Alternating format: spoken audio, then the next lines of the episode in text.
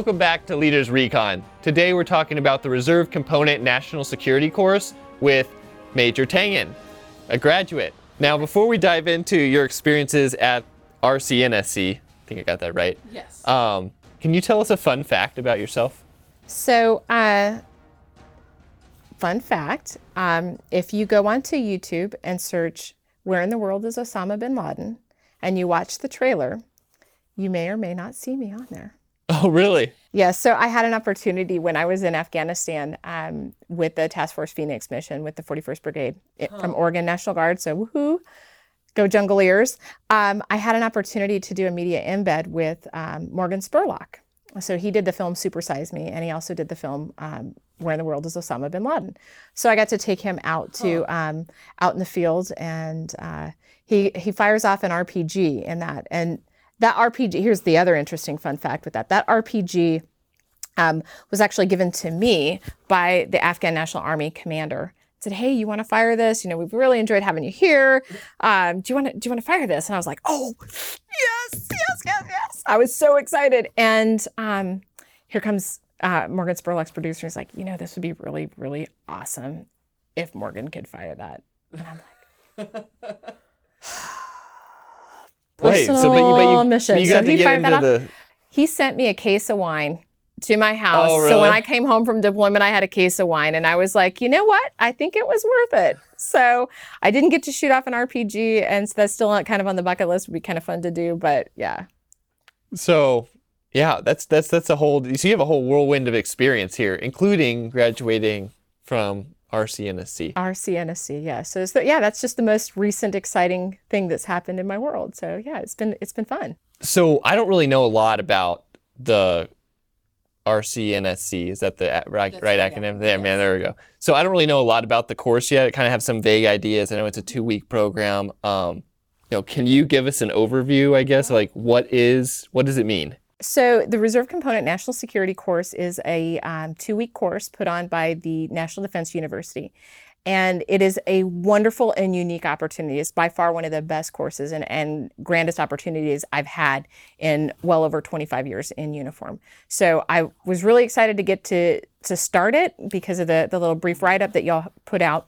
But actually, when it started, I was just stoked. It is it gets you out of your current comfortable level where you know we a lot we operate in that tactical and operational level and it definitely makes you think up and out so um, it's a two week course that's non-attribution they bring in they uh, NDU brings in guest lectures from all sorts of different government think tanks and different backgrounds. Some are from the um, from the Army War College. They're from all over, and they have certain levels of expertise. They're they're well published, um, lots of years of experience in their specific area. So um, during the course, uh, we had a couple of lectures every day, two to three lectures every day, and then we had a um, about day three. We talked about what is what is the outcome, what are we going to do, what is our deliverable for this, if you will, what's our learning experience. So we um, got an inject, and so it was a scenario, and then it was hey, based upon the information that you're getting from this class and the national security strategy, the national defense strategy, the current ones at the time, how how would you recommend we go about approaching this problem? And one of the cautions that they gave us was, you know, don't look at the world as the nail. You're a hammer, and the world's all nails. You know, make sure that that you are not just using the military as um, as your only approach because you have the entire DIME uh, at your disposal. And what what kind of avenues and how do how do we balance those things? So before we, I guess we dive into like that course piece of it, you want to give us a quick overview of like, uh, you know, so who can attend the course? So it was, I believe it was 04 and above, um, and I think E7 or E8 and above. I can't, don't hold me on the on the NCO side. I just know that I I qualified and I was able to go. So um, What kind of what, what? Yeah, what was your class? What was the makeup class of makeup. your class? So um, it was reserve component personnel. So there was um, Army Air, there was Coast Guard there as well. So it's not just DoD. Um, Army Air, we had some Marines. Um, so Reserve and National Guard, and um, so the the background was just a- an array of different people. So we had some of uh, some of our in my cohort, we had um, a guy that worked for the State Department, another guy that worked for the FBI, um, and then a few AGRs, and you know just some other people who had different, very different backgrounds. Maybe a teacher here and there. Um, And they were uh, all law enforcement. they were all in DoD in some form or fashion, or they were from those agencies. um, they they were a reserve component Member. Member. Okay. So um, whether they were Coast Guard Reserve or Coast Guard full time Coast Guard, um, but affiliated with the so like an AGR equivalent. Um, and then we had another guy from uh, from Sweden, so from the National Defense University equivalent in Sweden. Oh, really? Um, so he was a member of our team, and I, I just happened to be lucky enough that he was he was on our uh, in my little breakout session. So um, yeah, we had varying backgrounds, so we all had a little bit of time to get to know one another and find out what areas of expertise were there. Yeah, so I guess that led me right into my next question, which is like, sounds like a whole variety of backgrounds coming into the course. You know, for those in our audience who you know may be interested in attending or um, you know looking at in the future, attending in the future, you know, who are the people that you would recommend like should attend the course? Like, is there a specific MOS or skill set or functional area that is more applicable than others? No, I think I don't. I don't think that at all. Okay. it is not narrowly focused. It is not. Um, so if, like, for instance, I'm an AG officer.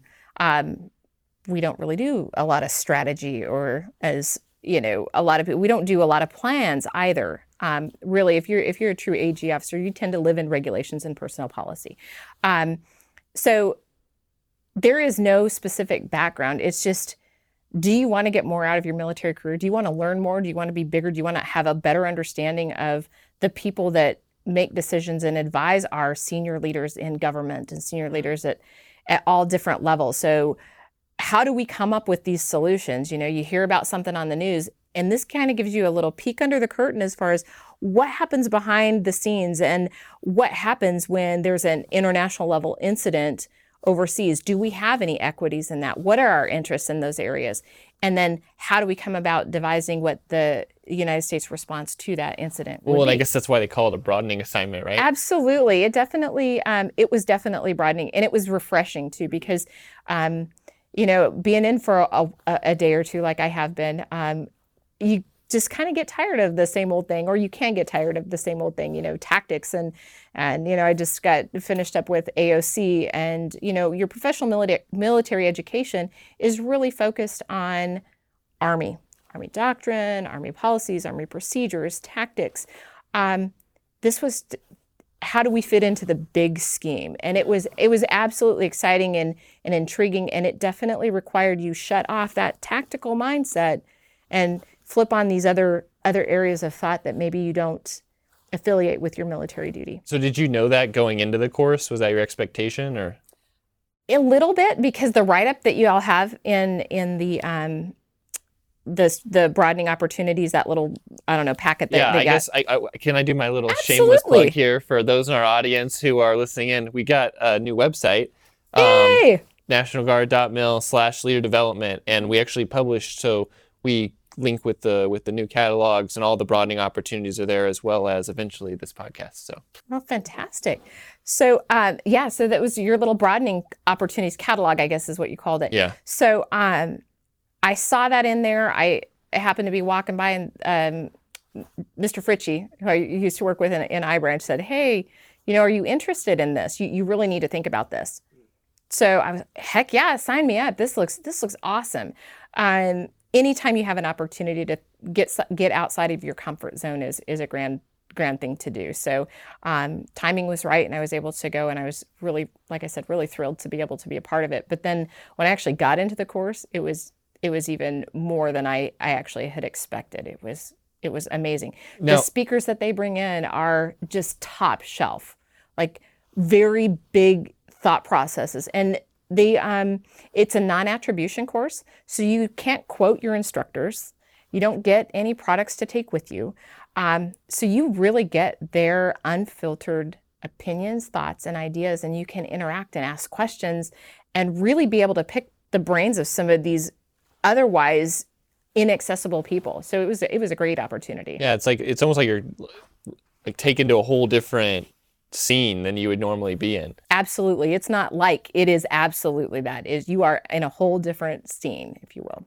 So I guess that takes us back to you were giving us kind of the overview. You mentioned there's is it broken up into phases or how does that work? You, So it's it's two weeks. Um, you do uh, you you do your lectures, and then uh, like, like I said, in the midway, um, about Tuesday or Wednesday of the first week, you get um, you get this scenario, and our scenario was um, two aircraft collided. One was Russian, one was Swedish military aircraft, both of them. Um, what are you guys going to do about it? So we sit back and we read the, the entire scenario and we understand what's going on in the region. What are our, our, the United States, what are our interests in the region? What are our allies' interests in the region? Um, you know, peace and stability and Russian encroachment and all sorts of different pieces fall into place there. So as the week progressed, we got more and more injects. and you're doing this as a class? Um, so in the lectures, we all sat in the in the lecture classroom, and it was all done virtually. It was their first time doing this virtually, um, which is absolutely not the most ideal, but it was still really awesome. So if if you can't go in person and it's still a virtual opportunity, it's definitely well worth it because they do it. They did just a fantastic job. So then we, we would break out. So you're designated into groups one through eight, I think is what, what we had. So I was in, I don't know, group five or six or whatever. So we were, we did our breakout sessions and so it was all done on teams. So we would log on, or no, I'm sorry, it was done on Blackboard. So we would log out of one Blackboard classroom, log in on another Blackboard cra- classroom, and that's where we conducted our breakout And sessions. how big, like, about is the small group that you were in? I think there was 12 12 so okay so so it's pretty like small small small enough to be intimate where you had enough time to get along and and, and get to know each other and um and interact with with your counterparts and and really be able to leverage that have a have an open dialogue so dialogue was facilitated in especially in the virtual environment but um even I think that's the same format that they have when they do it um, in person. It's about 12 people per breakout group. Um, and so in our breakout group, what we would do is one person would do a brief back, a summary on the lecture, and um, then we would have a, a really good dialogue as far as, well, what do you think this means? And it was student led rather than facilitator led. okay So um, our facilitator kind of on the first one said, okay, here's kind of how this is going to go. And we had this really great open dialogue. So you have, again, people with all different backgrounds. Um, people, the the guys from the State Department and from the FBI were absolutely invaluable. And then our scenario was Sweden. So here we are, so lucky as to have the NDU, you know, an NDU equivalent Swedish instructor there, and he gave us a lot of perspective that we maybe wouldn't have thought of. And so we have, you know, our egocentric and ethnocentric ideals when when we look at a problem and he was able to kind of challenge that and validate others so it was just a, it was a fantastic opportunity to have those dialogues so every time, time we had a lecture somebody would come back and do the brief back and then we'd start that dialogue and then we would talk about the injects and we would get three a day and it injected inject for, into the scenario. So kind of like like if you're I'm doing a warfighter. Okay. You're like, okay, here's the scenario. Oh, here's an inject. Here's what else is happening. So they were articles, um, like New published pieces of articles. information Absolutely. Some Okay. some of them different different forms. So some of them were news articles. Some of them were, um, uh, you know, and this is all crafting your response that you're creating Absolutely. and in in this response are you are you briefing that as like a like a national security action to take like as if you're part of the NSC or yes, exactly, exactly. So you you- wow, you've done a lot of research on that. Well, So- just really well. So we had another podcast where we had a member of the like a staffer from the National Security Council come on and talk about his experiences. So I guess yeah, and it was it was all together. very much like that. So um, we had we talked about um, the scenario and what our response was going to be, um, and we had two two instances where we would brief, and Okay. we would develop a brief.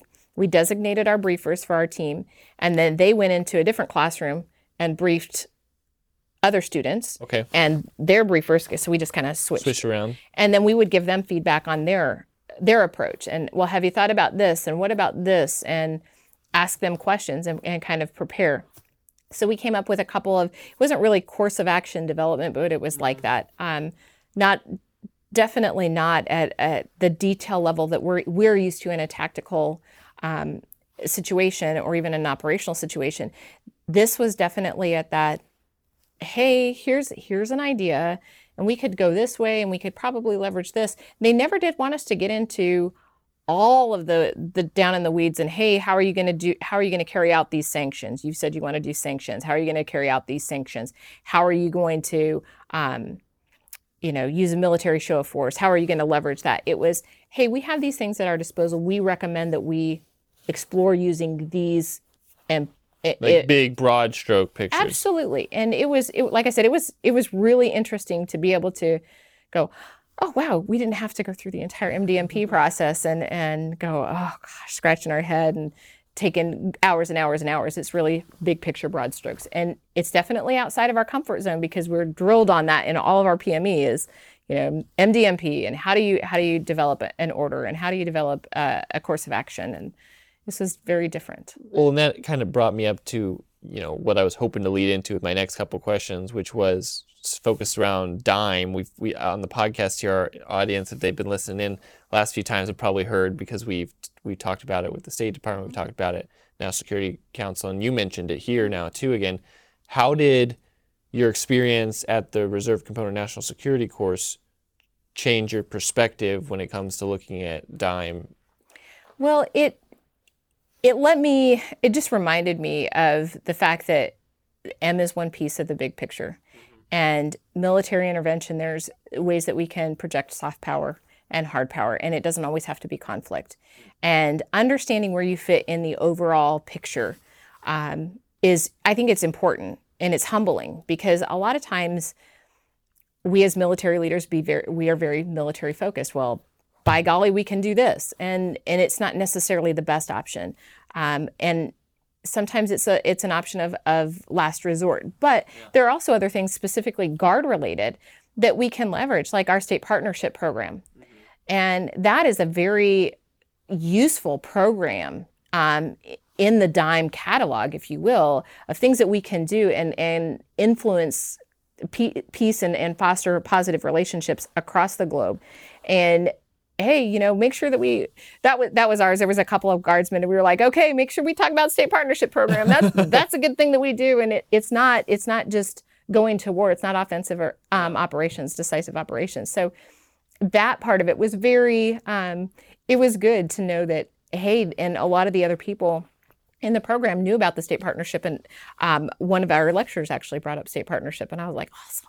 Go What's the, yeah. So how did that apply? So in your scenario, you mentioned earlier, you talked about Swedish Russian aircraft mill to mill collision there. Um, how did that play out? What was your recommendation? Well, Can you talk about that? So it was um, yeah, everything was unclassified. So the whole thing obviously was conducted in an unclassified setting. So, um, and it's a notional scenario, but um, we talked about using SPP to um, help in other areas because um, Russian encroachment and wanting to control and show their force in different areas, and how do it's not just Sweden that's affected, but it's all the neighboring countries. And how do we leverage our state partnership in those in those areas of the region and reinforce that hey the united states is here and we're here to help you um, so we're going to make sure that that you are not um, that there's not too much pressure put upon you okay. that you being the countries you, yeah yeah like the other countries you know so you know we're here to help you out and to help train you and and to be there and be there as a as a presence and believe it or not the the united states military presence is a very strong it's a strong signal. And just having our presence in the region, it reinforces our um, the United States' commitment to our allies. Mm-hmm. It um, it's a very strong, like I said, soft power tool. So um, it was it was nice that they they mentioned it. So and we we we use that in our in our you know not specifically with Sweden, but in the in some of the smaller surrounding areas. Well, and that's another thing you mentioned, kind of piggybacking off of that was you know you mentioned the national security strategy and the national defense strategy tying into how you're making decisions for the small group. I know that we've got this new, you know, kind of interim guidance for national security strategy. Um, you know, how familiar did you become with those documents while you were in the course, or was that you know kind of expected before you came to the course, or? Well, um, if you've read those those documents, you know that it's all very very high level Oh, yeah. stuff, um, and you're like, huh? You go back and read it again, and and read it again, and read it again, and um, it's it was uh, required reading beforehand. Um, we also had uh, a, a paper that we had to turn in based upon a scenario, and and you had to write, you know, kind of what your idea was. Um, so they wanted to make sure you were able to articulate and have, you know, some complex thought, and and that you were really mentally prepared going into the course. But so the national defense strategy, national security strategy. And then one of our lecturers actually sat on the team that wrote the last um, national security strategy. Oh, really? Okay. So, you know, he was um, on President Trump's staff or team, if you will, that, that composed those, that document. And he walked us through how, how does that come into play and how is it written and how long does that process take? And um, it takes a while. Um, and to make sure that we, you know, if we're going to go into a bold new direction, how do we shape things and not like divorce ourselves completely from something, um, you know, just for continuity and stuff. And it was, like I said, it was a very intimate look. Um, Because I'm sure everyone else in the world kind of wants us to have some sort of consistency too, right? you would think, Yeah. yes, or maybe maybe they don't. Maybe maybe China and Russia don't. Who who Yeah. knows? But um, yeah, I definitely our allies want to make sure that you know we're going to continue to be um, a global partner and and continue doing the things that we do good across the globe. So you mentioned a ton of things here that you kind of learned throughout the course of it. You know, what you know, what was that one thing that really struck struck you as a surprise, or you didn't expect it to learn going into it? So um, it was really interesting. We talked about Russia, we talked about China, we talked about India, um, and the people that came in and lectured us, gave us lectures on on those were um, thinkers in those areas. You know, uh, well published writers. But one area that I thought, how come I hadn't even thought about this, is the Arctic, and how contested the Arctic is now, and how more much more it's going to become contested um, simply because of um, climate change and the melting of the, the polar ice caps and the inner the, the waterways and stuff broadening. And what is out there that what are those resources that can be harvested from those areas? And what are the environmental impacts? And who's going to co- own that? And who who says it's theirs? Like Russia claims most of the Arctic if not all of the Arctic and You're talking about both poles or uh, no just the the, just the North Pole. Yeah. So um, not Antarctica, the yeah. Arctic. Yep. Okay. So yeah, it was really interesting. I, I hadn't really ever thought of the Arctic, ever, and it is going to be one of those areas, uh, potentially contested areas in the globe, and it's not something that we give a whole lot of thought to.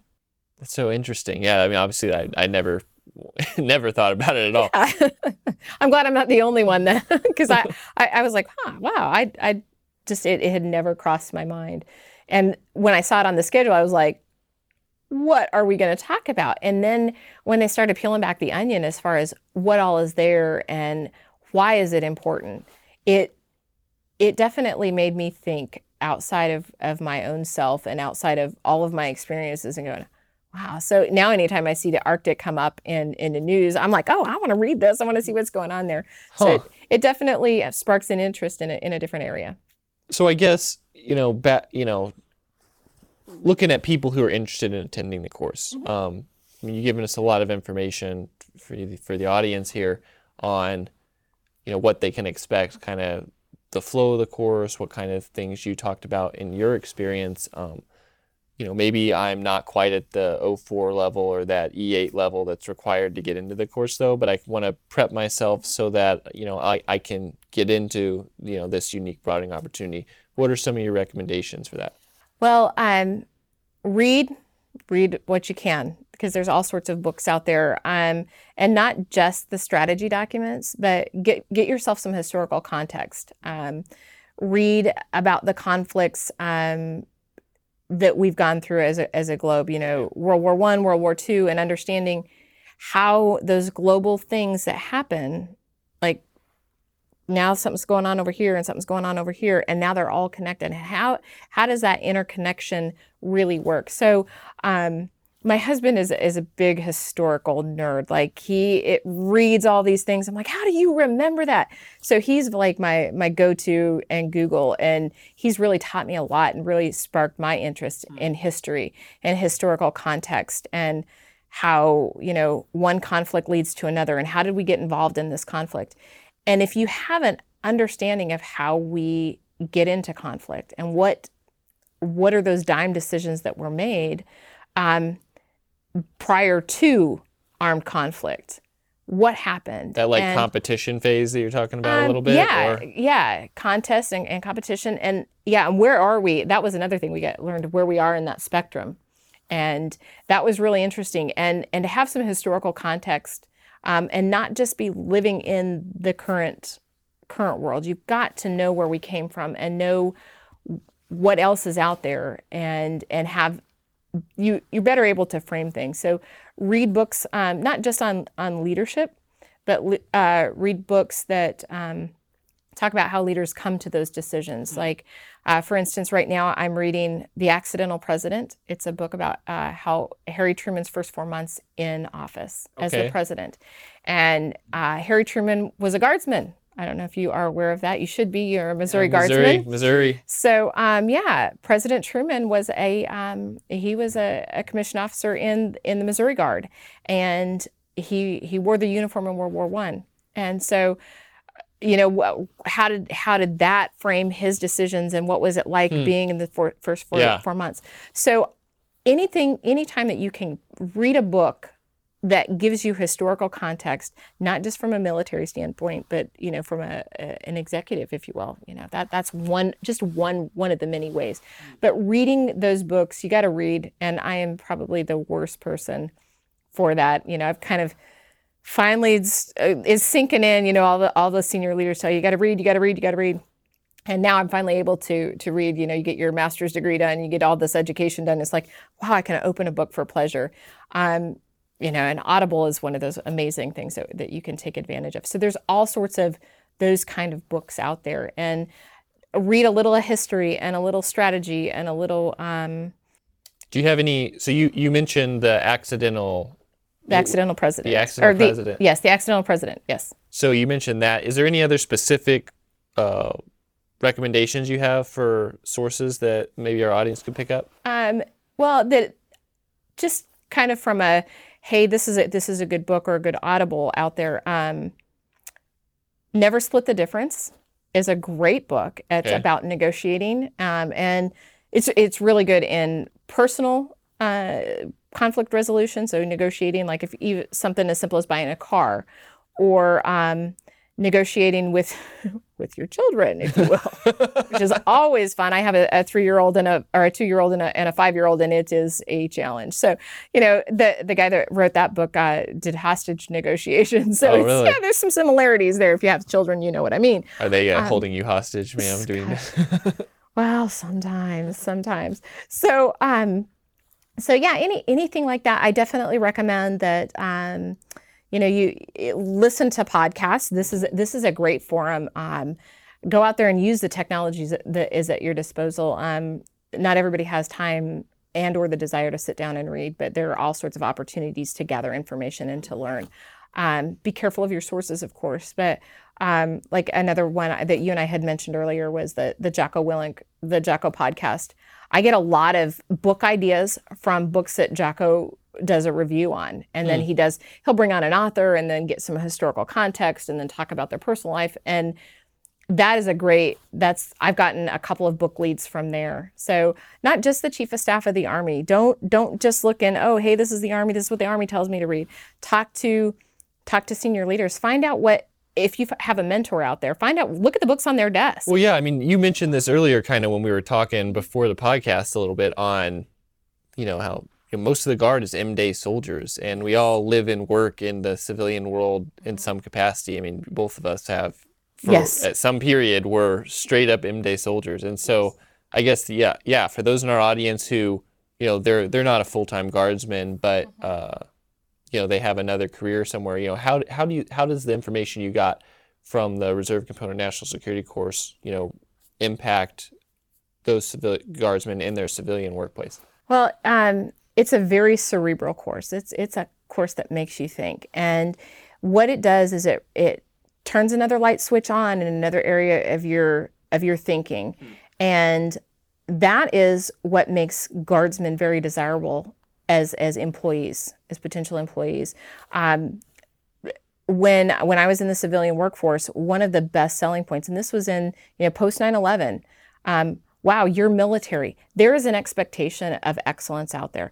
Not only ability for complex thought, concise decision making, you're on time, you're reliable, you're loyal, all of those things. And this is just one more thing that I can take, and I understand uh, historical context. I understand now diplomatic context. I understand what's going on in the government. So if your civilian job, um, let's say I worked at a gold mine or, or for a gold mining company at um, Newmont Mining. Hmm. Um, yeah. So, you know, Very, everybody has a civilian yeah. like, oh, wow. Is that, is that your fun fact? That My fun fact. That's one of one of the many that uh, that make Major Tangen unique. No, um, so I worked for for Newmont Mining, and when you think about okay, precious metals, we were very gold centric. Mm-hmm. So where do we find gold? You know, you find it. There's gold in Africa. There's gold in South America. There's gold in Australia. There's gold in Canada. Um, and then what are the diplomatic things going on in the government? And if you understand what those political, um, economical, um, the military situation, what is the mm-hmm. infrastructure like, all of those um, plays, all those things, you better understand the operational world. So I did um, accounting for um, capital investments for Newmont Mining. Um, but I also dealt a lot with the exploration people. So I wish I knew then what I know now from this course because I would have understood a lot of the things that were going on um, from an environmental standpoint. What what is the political environment that you're operating in? Um, so this is just another another thing to um, not just expand your own mind, but to really be able to um, provide one more layer of of service to your employer. Um, just making you more valuable. Absolutely, yeah. you know, getting outside of just the normal stuff that you do and turning on another area of your brain is absolutely invaluable. Yeah, well, thank you so much for absolutely. that's a lot of information, but I'm sure that uh, you know I learned a lot, so that's a good, always a good thing. Absolutely. Uh, I just I wanted to say one more thing. Uh, um, being in uniform as long as I have, I've been a been an M day person. I was 14 years M day before I came on a, AGR, and the old timers used to say, you know what, never turn down an opportunity to attend a course, ever. If the Army's going to send you something, say yes. And this was one of those, and I am so glad that I did. I've never turned down a course opportunity in the Army, and it has been absolutely fantastic. So, whenever they're out there, say yes, or even just go out there and find out what other opportunities there are because your catalog has so many broadening opportunities that appeal to different people at different times in their life and look to see what are you eligible to attend and put yourself out there because there are so many great things. And it's not just for what it does for you in the uniform but what does it do for you um, in your life in your in your civilian career? What what else can you lend yourself to? And when you focus on that that catalog is just an endless opportunity. Well yeah. And and i guess for those our audience who you know are wondering what she's referring to the catalog uh, the institutional training branch here at National Guard Bureau put out a catalog, but we also host that catalog where the same place where you can find a podcast online. And so, um, so yeah, there's a ton of information there. I actually went through it the other day just for myself to kind of look at like, okay, you know, they were asking for like, you know, what do you want to do over the next, you know, 10 years or whatever for your military career. And, you know, there's some super unique opportunities there that I, I think are super uh, transferable to the private sector, like you know, like you just mentioned here. But mm-hmm. there's the fellowship program over there at like Harvard, um, and some of those like cool opportunities for guardsmen that you know I don't feel like a lot of people have that situational awareness for. Yeah, and you know, so Center for Army Leadership, as well as the National Guard, um, leader, it's not even Center for Army Leadership anymore, but it, the the division formerly known as and what you all have done is really looked at what can we do for our National Guardsmen, for our M Day force. And this is really a lot of the stuff, most of the stuff is designed for the M Day force to um, really help you in your military career as well as your civilian career. And they bring in a lot of just tremendous thinkers these people that they bring in it's not a waste of time it's not you're not going to get death by powerpoint you're going to have access to brilliant brilliant people that may challenge your thoughts may challenge your your current stances or your understanding of a certain area. And that's always a good thing. Anytime you have friction you're going to have better understanding on the on the back end of it. So that was that was absolutely invaluable. I, I love that part of the course. So um, but all those that whole catalog is full of those kind of opportunities. So definitely have anybody should take advantage of it everybody should take advantage of it and use that career map and go where do i want to go and plug plug some of those in because these aren't one and done like this national security uh, the reserve component our, our cnsc has been ongoing for several years so um, yeah it's definitely something you could plug in to your five or ten year plan uh, Yeah, pretty easily, yeah. absolutely Thank you again, ma'am. I feel like I've learned a ton. Um, and I definitely at some point, you know, in the distant future, want to attend this course. Hopefully so it's not uh, too distant. But yeah, I, I definitely would recommend if, if for for you specifically for commissioned officers, um, get ILE done. Um, so i- if you have an opportunity to go to resident CGSC, that's that's one thing. But if you're like um, the rest of the force that you do your your Yeah, a lot of them, ILE and then you do the time, AOC. yeah. So AOC, um, you could do this course while you're doing AOC because they dovetail in very nicely. Um, but uh, if you're an if you are an, a graduate of the RCNSC, there's also an opportunity if you're a lieutenant colonel to apply to be um, a, a facilitator. So Oh, really? Okay. yeah, so our instructor or our facilitator was a former RCNSC um, student graduate. So it, it's there's all sorts of these opportunities that you don't even know are out there until you go to a course. well, thank you so much, ma'am. You bet. Thanks so much for having me. I appreciate it. If you would like more information on any of the topics discussed today, please visit our social media pages in the links below. Tune in to Leaders Recon over the next few weeks as we bring in today's leaders and pioneers to discuss their experiences, share their wisdom, and help you grow as a leader. If you like this episode of Leaders Recon, please don't forget to subscribe below and leave us a five star review. You can find us wherever you listen to your favorite podcast.